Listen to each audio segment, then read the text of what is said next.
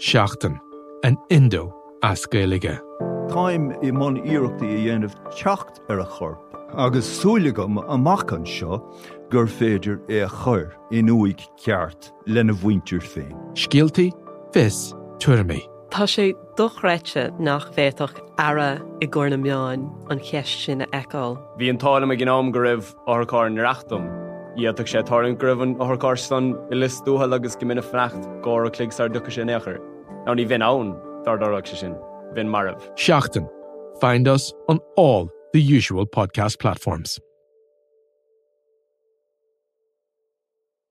On this week's Big Tech Show, you might not think it could happen to you, but our guest this week explains how a significant number of Irish people may be falling victim to romance frauds online. Victims can feel a misplaced sense of shame. People can blame themselves. They feel embarrassed. And so they don't want to tell family, friends. They don't want to report it to the police. In some cases, of course, the victims are already in relationships. They're married. They have an extra reason to keep that quiet. The Big Tech Show, available on all podcast platforms. This is an Irish independent podcast.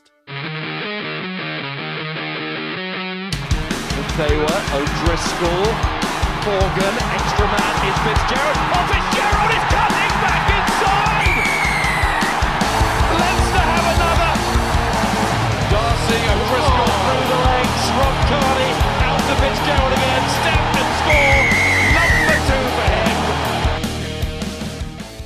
Well, the Ireland tour of New Zealand is just around the corner. The squad have already travelled down to New Zealand, and we have a three test series against the All Blacks to look forward to in just a couple of weeks' time, and two games against the New Zealand Maori as well for some of the younger players and some of the guys on the fringe of the starting team to maybe work their way into Andy Farrell's plans. Welcome to the left wing, Will Slattery here with Luke Fitzgerald as always. We'll be joined by Cian Tracey in just a minute to look ahead to the very exciting series. But first, Luke, what a prospect we have in store. Even when we were in the midst of the Six Nations, the Champions Cup run in, this one was always in the back of the mind, something to really look forward to. It doesn't get any tougher than three tests in New Zealand.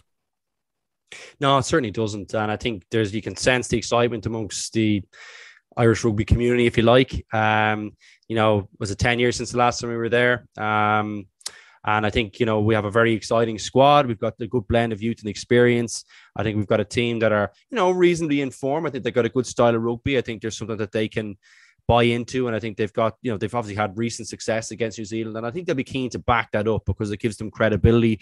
It, it'll give, you know, it'll give them a nice little uplift before, um, you know, say, say the World Cup, World Cup. And it'll underpin a lot of the hard work. And I think, a lot of the thing, the things they think about themselves in terms of how good they are, if they can get a result out, or even one result, I think would be very good. And as long as they're competitive in the other two, I think there's something that they can hold on to. So yeah, look, it's some, it's it's very, um, very exciting. Really looking forward to it. I think the two Maori matches probably won't get spoken about as much, but uh, there's loads of people, young guys in this tour that I am really excited to see. As you said, possibly on the periphery, but they'll be looking to push hard. And um, there's loads of quality in Irish rugby, I think. Uh, despite you know disappointing finishes for all the provinces, I'm still very bullish on, on our potential, and I think there are two matches where we can really see the the I think the fruits of all the hard works of our, our academies and and and uh, our, our player development program. So um, hopefully they go well as well. Yeah, from a player's perspective, like what are these end of season tours like? You know, obviously three tests New Zealand, the excitement of getting to play on that must be off the charts. But at the same time, you're at the end of a long season. A lot of these guys are disappointing finishes to the season you know, there's party as a player just wish you could switch off from rugby for a couple of months and just kind of go back again for the new season. Can it be somewhat of a not a slog, but is it somewhat difficult then to switch back on into international mode now and, and go away on a tour like this? You know, I think it might be challenging for some of the Lions guys. It might feel like they've just never had a break, really. Um, but I think for the rest of, of, of the squad, I think it's um, it's a nice little chance to, to to finish the season on a high. There's a big opportunity there. Um, New Zealand very difficult at home. You can see the quality they have in the squad, but I think there's still like uh, I, it's, it's it's not often you go to New Zealand thinking that Ireland have a really good chance of, of winning a test or possibly even a test series if they play to their potential. Um, so I think it's a good opportunity for them to do that. And I think, funnily enough, you know, a lot of the like Leinster particularly have had, you know, for these summer tours. I know it's been a while, but um, oftentimes they've been in the final of the league at the very end of the season. So you finish the league and then straight away you're into Irish camp, and that can be a bit challenging. And it means like there's you know, do you have that feeling where you've really had an end? I, I feel like that, that losing in the semi-finals could actually be a good thing um, for, say, the Ulster and, and Leinster contingents. I think they might come into this quite refreshed and ready to go. Um, you know, and you could say the same, obviously, for for Connacht, particularly who had a, a good break, but Munster too, who had a disappointing finish big opportunity for them to now finish on a high and um, you know get some training, refresh the bodies. Any kind of injuries that they would have had during the season, they probably had an opportunity to work on those kind of things. Will so they might go out in really really good condition, and um, you know uh, sometimes a new setup can reinvigorate you. And I think this Irish you know, this Irish camp has kind of done that in the last couple of windows. I think the team look look like they're enjoying being in there. They're enjoying each other's company, um, and I don't think it'll be a challenge to be in New Zealand this time of year, which it can be. You know, we're obviously going into winter then there, so it's probably, you know, coming from the nice weather here at the moment into, uh, you know, probably not as nice weather than New Zealand. Um, the squad gets on well. And I think that's really important out in these places. It's not like a Lions tour where you have you're worried about that. You're kind of trying to get everyone to mesh pretty quickly these guys really enjoy it. They've, they've said it on a number of, occasions. So um, I'm not really worried about those things. I'm more worried about can they deliver on the game plan and, and compete with New Zealand out there, Will, because I think they're in a good place. Yeah, well, we're delighted to be joined by Cian Tracey now to look ahead to the next couple of weeks. And Cian, I'll give you a nice, easy one to start off. Can Ireland win a test series in New Zealand? Oof. Uh, if you'd asked me that question a few weeks ago, Will, I probably would have given you a different answer. Um, they can win. Will they? I'm I'm not so sure they will. Um, I think there's a couple of issues, positional issues. I think there's a couple of set piece issues. It's bloody hard to beat New Zealand on home soil. Um, I'd be fairly optimistic that they can win a test for the first time over there, but like the All Blacks don't lose too many series, do they? Um, at home, and there's a lot of pressure on them. I think I think the, the the gap between the teams is probably as close as it's ever been in terms of going over there for a tour. I think the the fear factor of you know is probably definitely lessened. I don't know if it's fully gone because going over there is different, but the wins that Ireland have had in Dublin and Chicago counts, I think, for so much for this group um, going over there. But I don't think this All Blacks team is a vintage team either. But with their backs against the wall, and I'm very curious to see what the pressure is going to be like when I get over there in terms of the locals and stuff. Because, like, when you think about it, they're coming into the tour in the back of two defeats last November in in Dublin and Paris. Now, I know they were at the end of their season. They're at the start of their season. Well, not the start of their season, but they're going to be a lot fresher than they are uh, when Ireland played them in November. But um, I would still have a couple of concerns with a couple of positions uh, depth wise in the Ireland team. I think I think they're a couple of injuries away from really like really finding out about their depth chart. And as I've been banging on about quite a bit with you lads on this podcast, I think there's issues over the set piece as well. Um, the scrum and even the line out when you look at how poor the line out was against the Leinster line out was against the Bulls. And I was watching the Super Rugby final on Saturday morning and Sam Whitelock did an absolute number on the Blues lineout. Now I know he had like he might be out, yeah.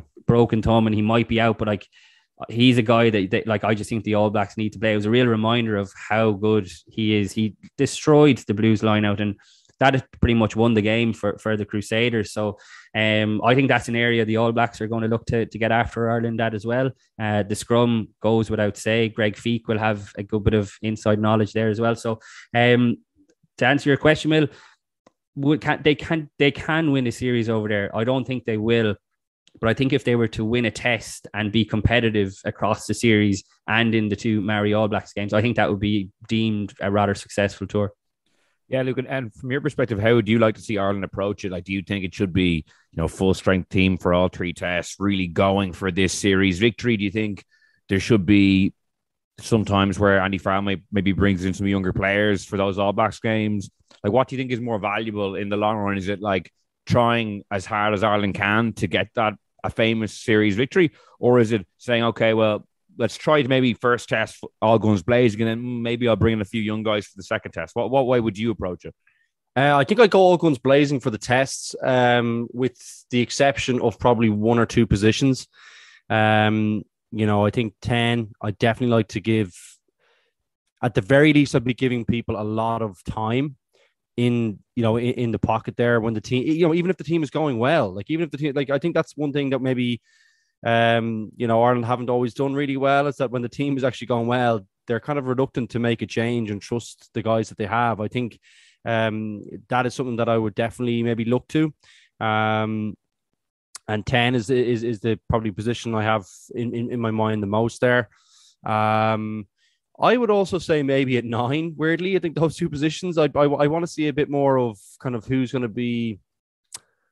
Uh, like just like come, World Cup time, like do we actually have real depth there? I'm not I'm not 100 percent sure.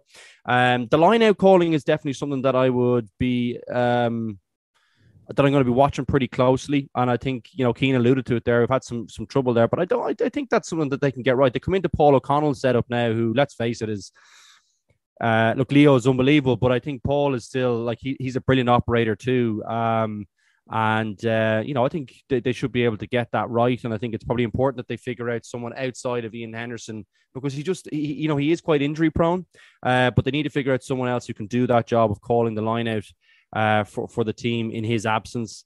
Just um, on that, Luke, just on that, it's, it's very interesting that in Leinster, Ross Molony seems to do a lot of the line out calling and not James Ryan. And obviously, James Ryan did it against the Bulls when Ross Molony was out of the team. But I think that's an area of James Ryan's game that it looked like it had kind of come on under Paul O'Connell. You're dead right to kind of highlight it, but it's very interesting that he's not the main lineout caller. From from what I'm aware, you might know different, but I think Ross Molony has been calling the lineouts mostly this season, and you'd expect a guy like James Ryan, you know, Ireland international, been Ireland captain, that maybe he would have taken on that responsibility. But it's it's a huge role, isn't it? The call, the, the actual caller. Massive role. Like I remember, like Donnacha Ryan, uh, you know, Donncha O'Callaghan, Paul O'Connell, Leo Cullen, Dev Toner, particularly as well, stand out.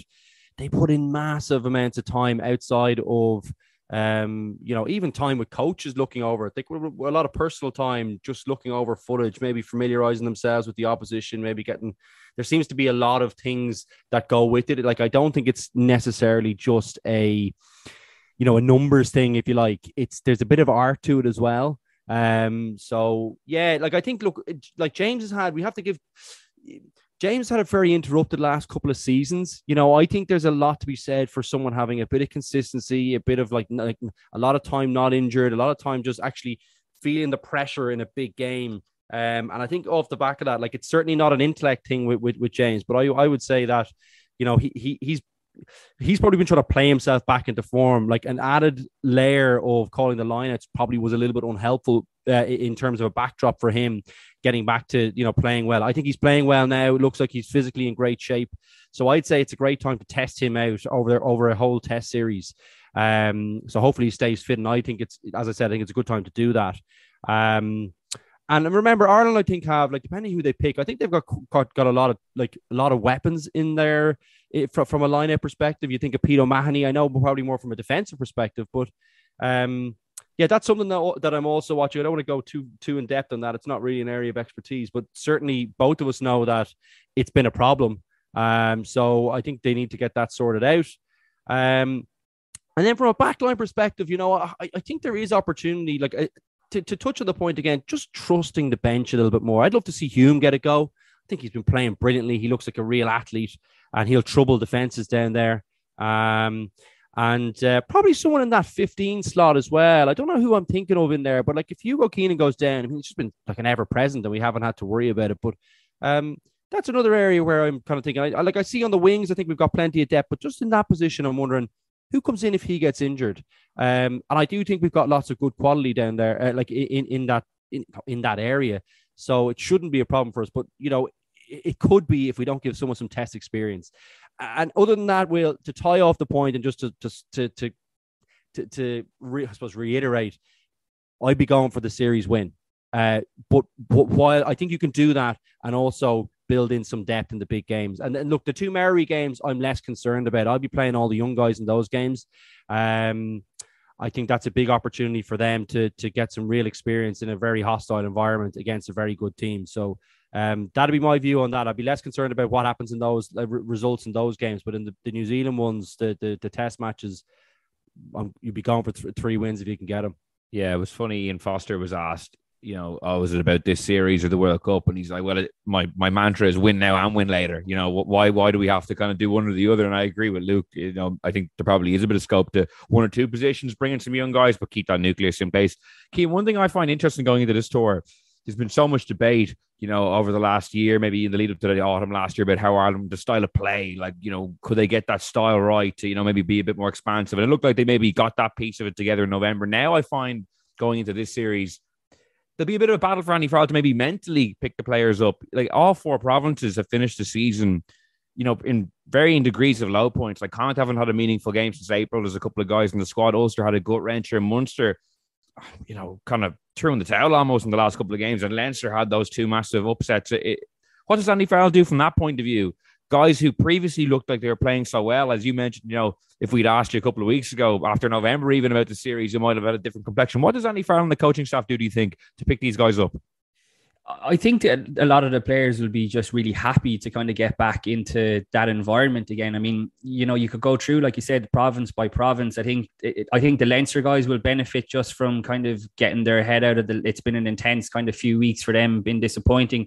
I think the Munster players will really thrive on just getting out into a fresh environment totally because it just went so stale in Munster in the last few weeks of of their season. And like if truth be told, a, a couple of the Munster players probably lost out on selection because of because of the form of Munster, you know. Um, and then Ulster the same, you know, they've had a, a tough few weeks and guys like Bundee Aki and Cian Prendergast, like you said, will haven't played in weeks. So I think there'll be a real excitement. I mean, the the squad left. I think they were leaving in two different groups. Um, some of them flew out on Sunday, some of them flew out on Monday. But I think there would have been a real excitement to get back in there together. I mean.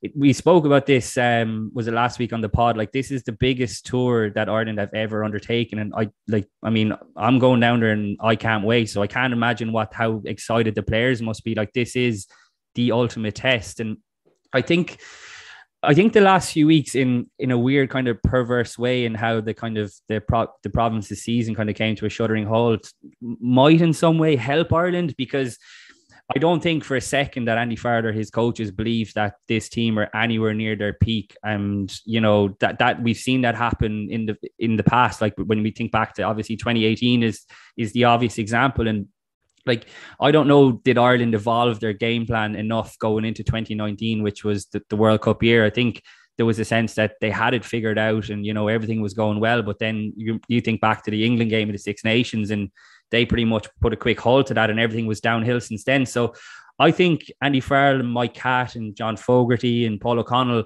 will have seen plenty of scope for growth throughout the Six Nations. And I think that's a good place to be in because, like I said, you don't like we don't want to be peaking now at you know like what is it 17 18 months out from a world cup. So it's a good place to be in. And i think you know the, the issues that have kind of been shown up around the set piece and, and things like that and particularly with leinster over the last few weeks they've seen now you know what they need to do. But I don't think I'm, I'm not so sure a lot of it is an easy fix either. I do like Andy Farrell was asked about it, and I was one of the ones asking him about, you know, was he concerned that there would be kind of a hangover? And he's kind of keen to stress that, you know, Team Ireland is very different to, you know, Team Leinster, Munster, Leinster, Connacht. And it is to a certain extent, but you're still like going to see, you know, in the first test and Saturday week is going to be like a bulk, Leinster are going to be bulk suppliers once again. So it's about ensuring that I think they don't make the same mistakes twice. But I think that would be easier said than done. And going down to like New Zealand, like I said, with their backs against the wall, it makes them so dangerous. And also the fact that Ireland beat them in November, there's a serious target on their back now. I think Ian Foster's job is probably on the line as well, which is, you know, it sounds ridiculous, but I mean, if Ireland were to beat New Zealand in a series, could you really see him bringing the All Blacks to the World Cup next year? I'm not really sure you could. So it's a massive tour for them. And I also, I also think it's worth mentioning that New Zealand will have like poured over footage of Ireland in the Six Nations. They have so much video to work off. Ireland don't have that same luxury because obviously the All Blacks haven't been playing. So they're going to be looking at Super Rugby like the final last weekend, like I touched on. So the All Blacks definitely have an advantage in that sense as well because there's so much more video to to have, you know, to assess basically. So that kind of stacks it up in their favor. But to go back to your question, I think there's plenty of scope for for growth within within the game plan. I still think I'd like to see a few more um, starter plays from Mike Catt's attack. I think we were really treated some cracking ones when Joe Schmidt was in charge, and we've definitely seen more invention around that. But I'd like to see kind of that side of the game develop more. And like I said, what better place to test it than going down to New Zealand? Yeah, look, just on New Zealand, like Cian mentioned there, the pressure Ian Foster's under. Obviously, they had those two defeats in November. It's funny when the squad was announced last week, and I was just looking through it, and you know, it could be famous last words, but like I, I didn't really didn't scare me. Like you know, it didn't it didn't have the kind of the fear factor you maybe from squads. Ah, the, the back should scare you. under Steve. Well, like it, it's not the it's not the kind of the Nonu, the Conrad Smiths, the you know Julian Savea when he was in his pomp. Like I just I just feel when I look through that squad and even watching the Super Rugby games, like the, the Crusaders obviously play some great stuff. The Blues have had a really good season, but I don't know. I just I just feel like they're missing some big names or some some marquee Not- not guys enough and star power there, if you will. yeah. I don't know. It's funny. I, I think there's probably a few old campaigners in the pack. Um, you know, they look reasonably grizzled there. Um, not so sure about the props. Actually, is the one thing I'd say about New Zealand, which might play into Ireland's hands in terms of scroll. I think they, interesting enough, I was speaking to my father actually after the um, the match in November, and he actually thought they scrummaged quite well. So maybe that might be an area of concern because I said, well, I thought our guys looked so much more mobile than the New Zealand props. That's really unusual, I think, historically speaking. You know, usually they, usually we might have an edge maybe in the tight exchanges with them, but you know, their their guys are just unbelievably good in the loose, like great passers, etc. Whereas I think that might have flipped on its head, possibly. So that'll be interesting to watch. But I still don't think it's going to be the same attack of a French or a South African pack, or possibly, well, not to a lesser extent, an English pack in terms of the scrum. So that might be interesting there. Um, I, I am kind of concerned about the backs, although I would say that they still haven't really figured out what they're going to do with Mo'unga and, and and Beauden Barrett. That that to my mind is something that they just. I, I suppose I just always play Barrett, even though I like Mo'unga and he's obviously got the edge off the tee, probably. But I just think Barrett at 10 is a better fit for them. I think he's very strong. I think he's um, I just love him. I just think he's such a brilliant rugby player. Um, and I think it gives a better balance to the team because playing him at fullback, I, I just don't like it. I just think it doesn't. I think they, they should have someone a bit more attacking there. Um, Do you, know, think the they'll go back to that, Luke? Sorry. You think they'll go back to that? I mean, in November. No, I don't think they will. I think I'm I'm I'm really not sure about that one, Cian, and I don't think they are either. Was which is why I mentioned it. And you need to be sure about your ten slot. Um, I think we're seeing a bit of that with, with with England, and why they're struggling a little bit is that they haven't figured out because you probably have to change your game plan quite a bit. I think for particularly with England, less so uh, New Zealand in terms of changing the game plan, but they are different players. Um, and that's an interesting conundrum that they, I feel like they haven't really solved that since the last World Cup. Uh, not helped obviously by Barrett heading off to uh, Japan, but um, that's something that I'd be kind of watching for them. I, I, I, I, as I said, it might not change their game plan too much, but I, I'd be picking Barrett there. I just think he's a better fit for them. Centers is an interesting one for them. We look, we're really settled in that area, and that's one thing that I might agree with Will on is that yes, they have got some brilliant players in there, um, but our guys are really good there. Um, you know, particularly Henshaw at twelve, Aki at twelve, really, really strong. Um, you know, and very settled depending on who you pick at 13. Like obviously we've less experience with Hume, but you know, Ringrose is very solid there. And if you're stuck, you can play um, you know, uh probably Bundee at 13, really, if you like. So we we look a little bit more settled there, even though they do have the like Ioane is electric. Um, but I still think he's an outside back, if you ask me. Um, I like Goodhue. I like uh, you know, Beauden, or sorry, Jordie Barr possibly at 12, but like, do they pick him at 15 or do, do they pick his brother? Uh, they might try and fit both the Barretts in. So I think they have a lot more questions about who they're going to select, Will, which is, I know I'm pretty much going through the whole squad, but it is interesting with them. I think they look a little bit more settled in some of the key areas in the pack, but the back line, few moving parts, and that's not always great for for you know producing your best rugby on home soil. They'd be bloody hard to beat, but just generally when we're talking World Cup cycles, I think they need to start figuring out who their back, what, like which what their backline is, and and and you know pick and stick if you like, you know. Yeah, Cian, it's, it's an interesting one because I, I was chatting to Rudd about this the other day. He, he wrote a piece after the squad was named and kind of pretty starkly saying that he doesn't think it's a strong New Zealand squad and that he thinks Ireland have a massive opportunity going up against them. And when we were chatting, he, he was just saying that he thought South Africa and France have now moved, you know, substantially ahead of New Zealand and they're now they're no longer the world leaders in terms of how the game is going at the moment. There was probably 10 years between maybe, you know, 2010, 2019, where they were, you know, almost, you know, unimpeachable at the top of the game. And now a, a few teams look like they maybe passed them by. And while obviously Ireland were on home soil in November, Ireland gave them a very good game that day too. So it, it is an interesting period for them. And as Luke said, a lot of question marks over different areas of the team. I'm, I'm also caveating this that if they come out in the first test and play unbelievable, I'm going to feel like it. But, you know, at the moment, this is what it looks like to me.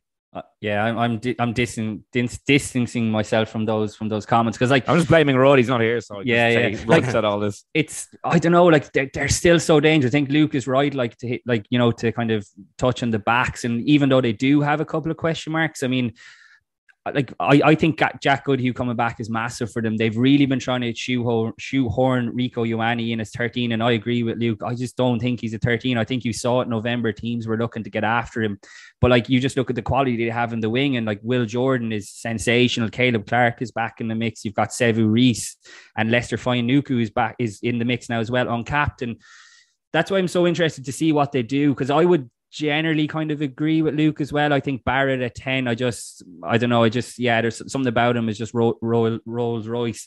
But watching the Super Rugby final, I thought Mo'unga was class and really difficult conditions. Um, and it, it helped too that like that Crusaders backline that started could easily have been the starting All Blacks backline. And I wonder when it comes to All Blacks selection, if Ian Foster will kind of look that way. The fact that Mo'unga has been playing with these guys now, obviously, it depends on who he goes with in the center, you know. But I mean, he could definitely go with uh, David Havili and Jack Goodhue. Now, if he did, then it would kind of make sense to play Mo'unga. But 15, who do you go with? Like Jordie Barrett has had a good season as well, and you know, he is he a 15? Is he a winger? You can kind of play him anywhere, but it's trying to get all these guys into the team, I think, is is the issue. And Luke is right, but I think they will see it this summer as kind of ironing out those kinks in terms of after this summer, they will know all things going well, who's going to start that first game of the World Cup against France um, in Paris next year. So it's I think it's a good it's a good headache to have. Um, but you know, like have teams moved that far past them? I mean, maybe they've moved past them. I mean, I would be very slow to kind of write them off. I do agree with you to a certain extent, Will, that it doesn't maybe have that kind of, you know, you mentioned Connor Smith, Ma'a Nonu, guys like this, but like even you look at someone like Roger Tuivasa-Sheck, you know, this guy, like I wasn't overly impressed him. I know he came off in the Super Rugby final, and I can't say I saw a huge amount from playing rugby league either. But like they're obviously looking at him as like, you know, a Sonny Bill type player who by the time the World Cup comes around, that he's going to be the starting center as well. So they do have a lot of firepower in there. And we've saw it even in November. You think back to Will Jordan's try, which came out of nothing, and they're so, so dangerous at that. They can just turn it on in an instant, counter attack threat. So, um, yeah, like I said, on home soil with their backs against the wall, which they are, like I said, because Foster is under pressure. And, you know, like the kind of the shadow of Joe Schmidt, I think, kind of looms over this as well, which adds another fascinating subplot to it. He's not officially starting his advisory role with the All Blacks until after the tour, but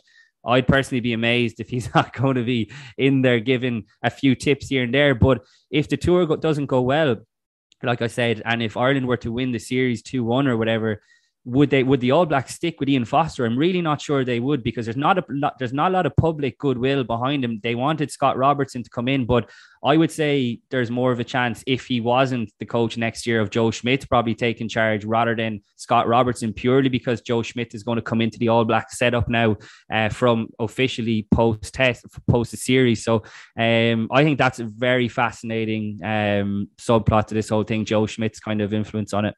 Oh no, massively. And yeah, just on Ian Foster, you know, he came in as you say, like not much goodwill or fanfare at the time. The Steve Hansen setup it looked like it kind of petered out, and Scott Robertson was such a, a big candidate. Then, you know, in his first year in 2020, I know there was COVID disruption. They lost to Argentina for the first time ever, lost to Australia as well, and then they lost to France and to Ireland. So yeah, it's a huge series for him. And as we mentioned there, a couple of uh, question marks. Luke, from an Irish perspective, you know, if, if we're going off the kind of the proviso that Andy Farrell will probably go full strength for the first test. Like, who are some of the guys that kind of need a big tour who, who may be coming in with a few question marks or maybe a bit of struggling perform? Like someone like Tadhg Beirne, obviously injuries played a part. He didn't get to play for the, the tail end of the season. He's going over. He's someone who, when Ireland were playing well, he was a you know a key part of it. He's someone that I'm looking at. But is there anyone in particular you are thinking could do it a really big summer? Yeah, well, I, you know, I think that he's still uh, the third choice um, in the second row pairing. Um, and he's, I, I think, I, f- I still feel like his future, like if he wants to be, you know, a 100 capper, he's probably maybe too old for that. But you know what I mean? If he wants to go on and be an Ireland grade, is probably at six. Um, But that position is really interesting to me because I think you've got Coombes there, you got O'Mahony still playing brilliantly. I thought he had a very strong finish to the season for the most part. Um, you know, I, I I really like Ryan Baird for that role, but like who's ousting Doris? And like I know I pretty much named everyone there, but Doris you can switch around, I think. And in fairness, um, you know, I do think Conan uh, is probably still my favorite favorite with with with Doris at six, um, as the as a starting, you know, uh, six and eight. But you know, Conan has doesn't have a great injury record, so I feel like like my view is that Doris will get a lot of rugby in that in that eight slot just by virtue of, of possibly Conan being out a bit. Um, and I think who comes in there, and I think there's a, some serious athletes waiting in the wings for for that. Um, you know, and, and, that's probably a position that I'm watching pretty closely. And I think there'll be a little bit of pressure on Beirne because I feel like he should be a starter, and I think he's got all the tools to be a, a brilliant, brilliant six for Ireland, um, and actually the starting guy there. But he's got some serious competition. Um, look, the reason I bring him up uh, is because I just think so highly of him, but I don't think he's going to start. Um, and like, does he always want to be the sub? I don't think he does. So I'd be probably having that conversation with Andy Farrell around that. Um, and I still think there's some good guys to come in, like um, you know, young McCarthy. I think that'll be that'll be an interesting one in, in, in the role. Like, does he get any rugby out there? I think it might be a bit soon. I think he's probably in the uh, Maori shake-up, I think. Um, but um, who else am I watching? Like, I think it's quite a big tour for um, uh, Sheehan. You know, like I think you know it's a, it's a big opportunity for him coming up against. It'll either be Codie Taylor, like probably most likely Codie Taylor, but either either him or Dane Coles, who are both brilliant players. And the line out, is, as we said, is probably under a little bit of pressure. So I think that's an area where I think you know he has a chance to shine now. Um, so that's probably another guy that I'm watching pretty closely. And I think, you know, lots of people are, are wondering about the backup props. Like, are they going to get any rugby? And if they do get rugby, can we rely on them? Um, I would still say Cian Healy looks a little bit undercooked and he's been written off a bit too early. I think I just don't think he's played a massive amount of rugby. People, I think, always make the I think it's a mistake, really they think you don't have you because you've lots of experience that you don't have to play much rugby. I still think you have to play a lot of rugby, and I think he hasn't seen a huge amount or enough to be playing his best. I still think there's more in the tank for him. Um, so I hope he gets a, gets a chance to show that because I still think he's a level above what we have um, in terms of, of behind uh, Porter. Um, and I probably mentioned the other ones earlier on. I won't go on forever and ever. Let Cian maybe have a little bit of a, a, a, talk maybe to, to some of the areas he wants to look at. But they're probably some of the guys in the forwards that I'm watching pretty closely, Will yeah, Cian, anyone in particular that you you're kind of intrigued to see how they go? Yeah, like I, I, I, would agree with both of you. I'm fascinated to see Tadhg Beirne and like just a couple of kind of things around that. Like he's now on a central contract, which you know shows that you know his standing has increased within that Ireland setup with how you know David Nucifora and the Ireland coaches see him. So it'll be very interesting to kind of see where he fits in because I would agree with Luke. Like you think back to even his form on the Lions tour last summer, he was really robbed of not getting more game time. He should have got more game time, but yeah, like I think I'm, I'm, off the top of my head. I think it was the Italy game in the Six Nations. Maybe it was Scotland. One of the games, I'm pretty certain Andy Farrell was going to start a back row of Tadhg Beirne at six, Josh van der Flier at seven, and Caelan Doris at eight. I would really like to see that back row. I don't think Jack Conan has had a great season at all. I think he was outstanding last year and was brilliant on the Lions tour, one of the few players to kind of have enhanced his reputation. But I don't know, was it kind of just, you know, a bit of a Lions hangover what? But I just don't think he hit the same heights at all. And I think he would probably admit that himself. He's an honest fella. Um, and yeah, like I do still prefer Doris at eight. We've only seen glimpses of him there. I think it's his best position. And I would love to see a back row of um, Tadhg Beirne, Josh van and Caelan Doris. But I still think they will start with um, the tried and trusted for the, the first set. I'd imagine it will be Doris at six and Conan at eight. Um, yeah, a couple of others. Like I mean, th- there's no point in going down the the out half rabbit hole again because like we all know that you know Joey Carbery needs to get more game time, and even Harry Byrne. It'll be interesting to see. You'd imagine he'll get game time in in in the Maoris, but you know, a guy like Mack Hansen, it's a big tour for him to kick on as well. I'd love to see James Hume get some meaningful game time does well. Jimmy Jim- O'Brien feature in your thoughts on someone? I, I, I he probably didn't finish great, but he's had a great season really overall. Any, any thoughts on him, uh, Cian? Just in terms like, of Mack Hansen and that. I, I I'm a big fan of of Jimmy Bryan, Jimmy O'Brien. I think there's massive comparisons with Hugo Keenan in kind of the way a bit of a late bloomer went off to the sevens, like can play multiple positions. I know Stuart Lancaster really really rates him because you could you could play him across the back line, and I think he's the kind of guy who will get better with the more time he spends in Ireland camp. He's a real smart guy. He picks things up. He picks things up real quick, but where does he fit in? Is he? I would say Michael Lowry is probably ahead of him as the backup to Hugo Keenan, particularly having gotten a taste of it in the Six Nations. He went well in that Italy game. Um, I know he's coming into the tour on the back of an injury. It's probably a bit of a surprise that he he actually made it as well, given he had facial surgery, wasn't it? But yeah, like you, uh, Jamie O'Brien is like when it comes. I think I made this point when we were kind of dissecting the squad when it comes to naming a World Cup squad, when it's going to be much thinner than a 40 man squad, guys who can play multiple positions, and you know this as well, Luke, yourself, like is, is so, so important. And for a guy like Jimmy O'Brien to be able to play across the back line is hugely, hugely advantageous for him. And even like I would I hope that Ciarán Frawley as well gets a start um, in that Maori game. Again, we, we we know like how we all kind of feel about that, but he's a guy as well. I think who can really kick on this summer. Again, you know, you kind of you see these guys playing for their provinces, but like once you make that step up into Ireland camp, it's amazing how many guys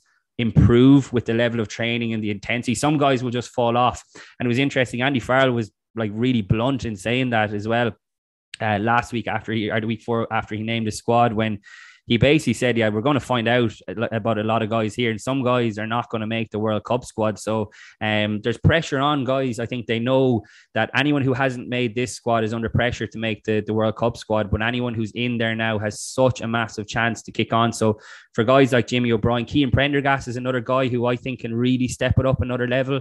I think he was outstanding in a poor enough Connacht season. And if you surround him with better players, I think he can really shine as well. He's got a real physical edge. He's good line out operator. Um, and I think I'm I'm really excited for the Maori games. I have to I have to admit, I'm like obviously we're all cannot wait for the test series, but like we're going to find out a lot, a lot with a lot of certain guys, you know, like even Jeremy Loughman, you know, I mean, he hasn't been he hasn't been second choice at Munster when since Dave Kilcoyne has been injured. Josh Wycherley's been ahead of him. Like, what a show of confidence for him! And now it's up to him to kind of you know take his chance. So I'm fascinated to see that Maori game even in terms of how Andy Farrell used it, because I wouldn't be surprised. I know what you lads think for someone like Bundee Aki will probably have to start that game or certainly get game time because he just hasn't played. And you think back to when all the centres are fit, Andy Farrell has tended to go with Bundee and Garry Ringrose in the centre. That's been his preferred partnership. So I think guys like that need need minutes in that Maori game, but it's such a short turnaround, isn't it? And you think of how physical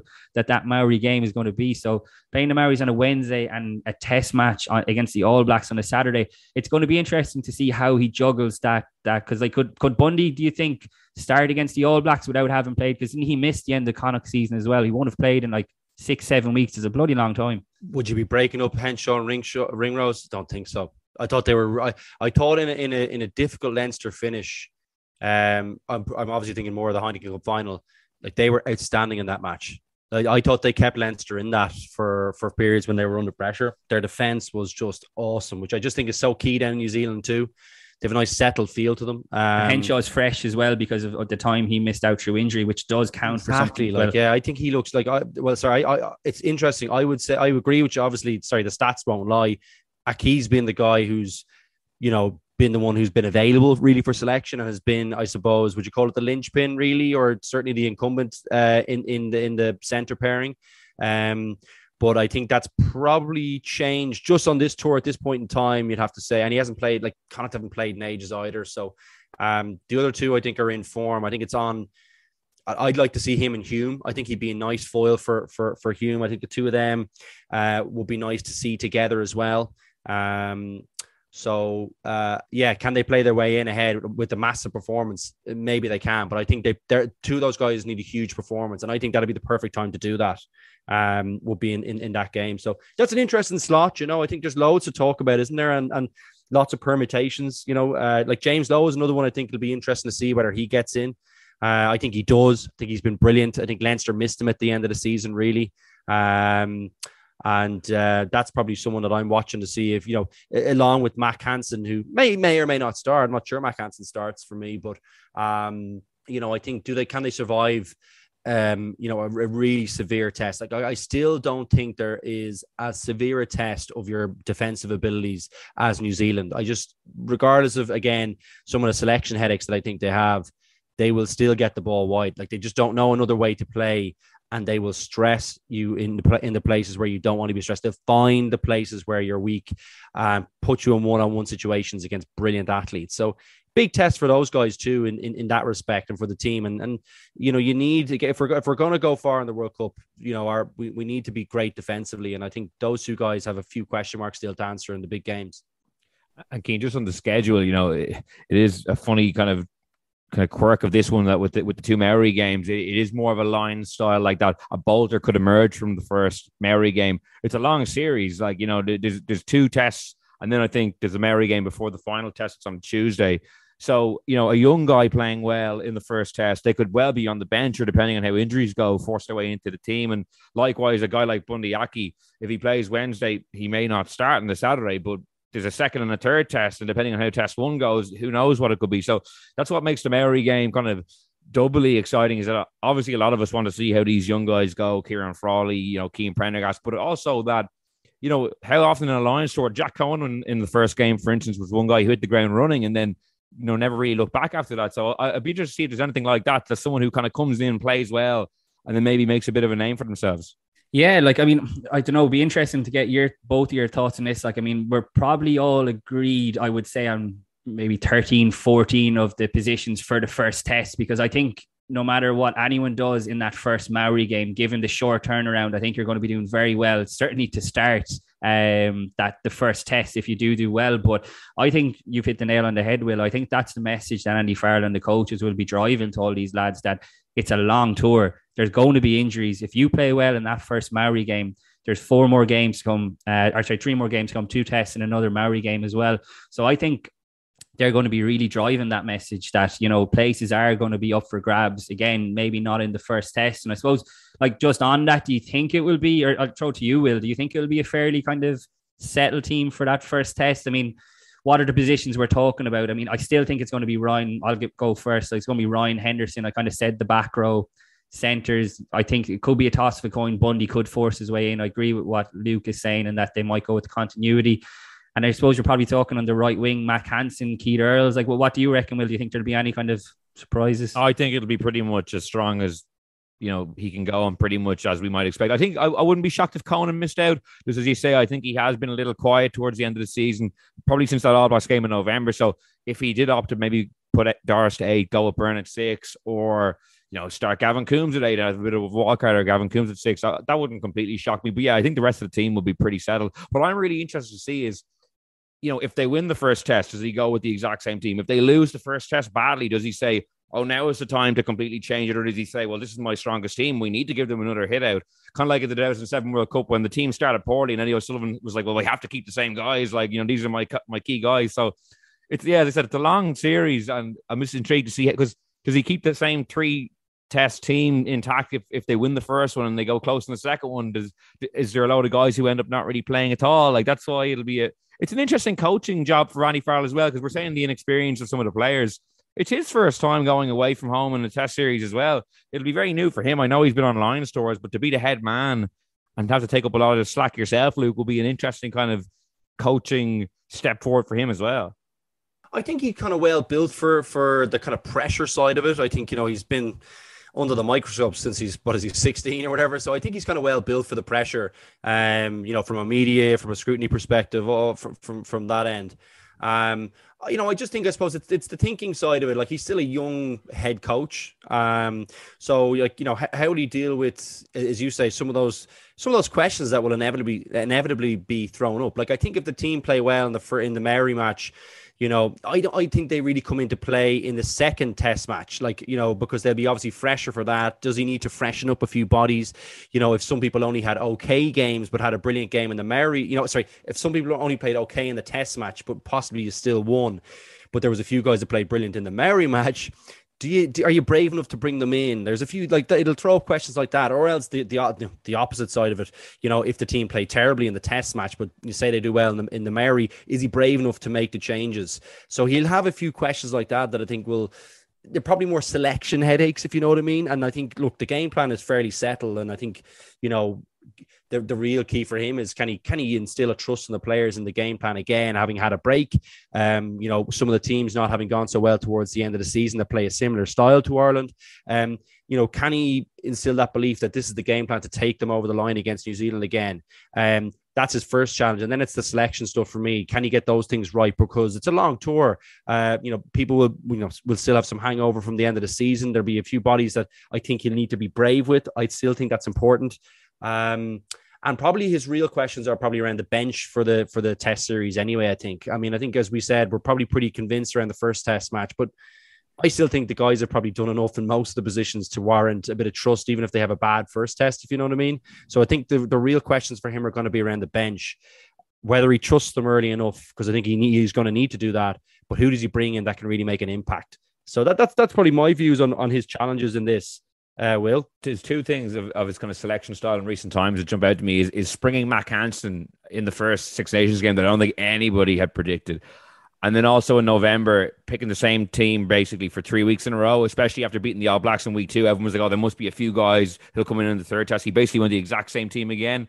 So that's just two interesting recent kind of histories that he got to win. Kind of, got to win. I think you know. I think yeah. like he, you know, he was under pressure. I think that was almost like a bit of a bookend to a, a really difficult period for him. If you know what I mean, everyone had been kind of questioning him.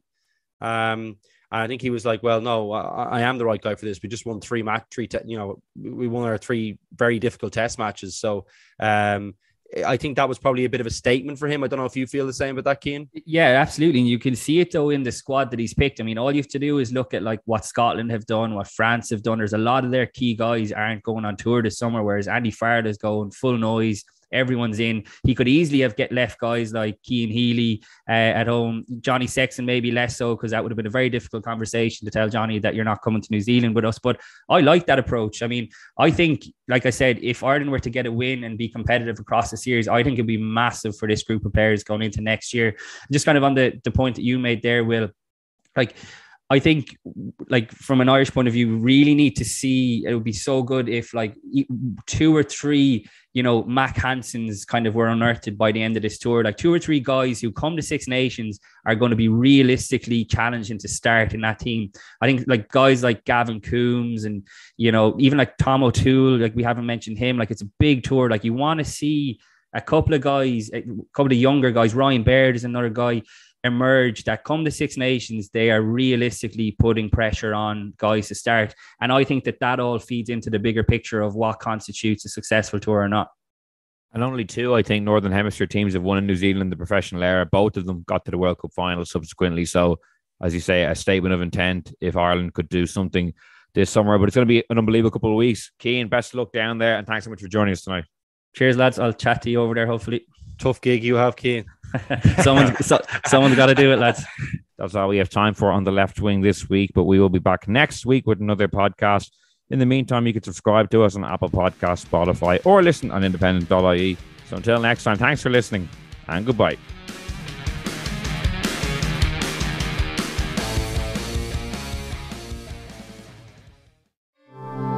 This is an Irish independent podcast.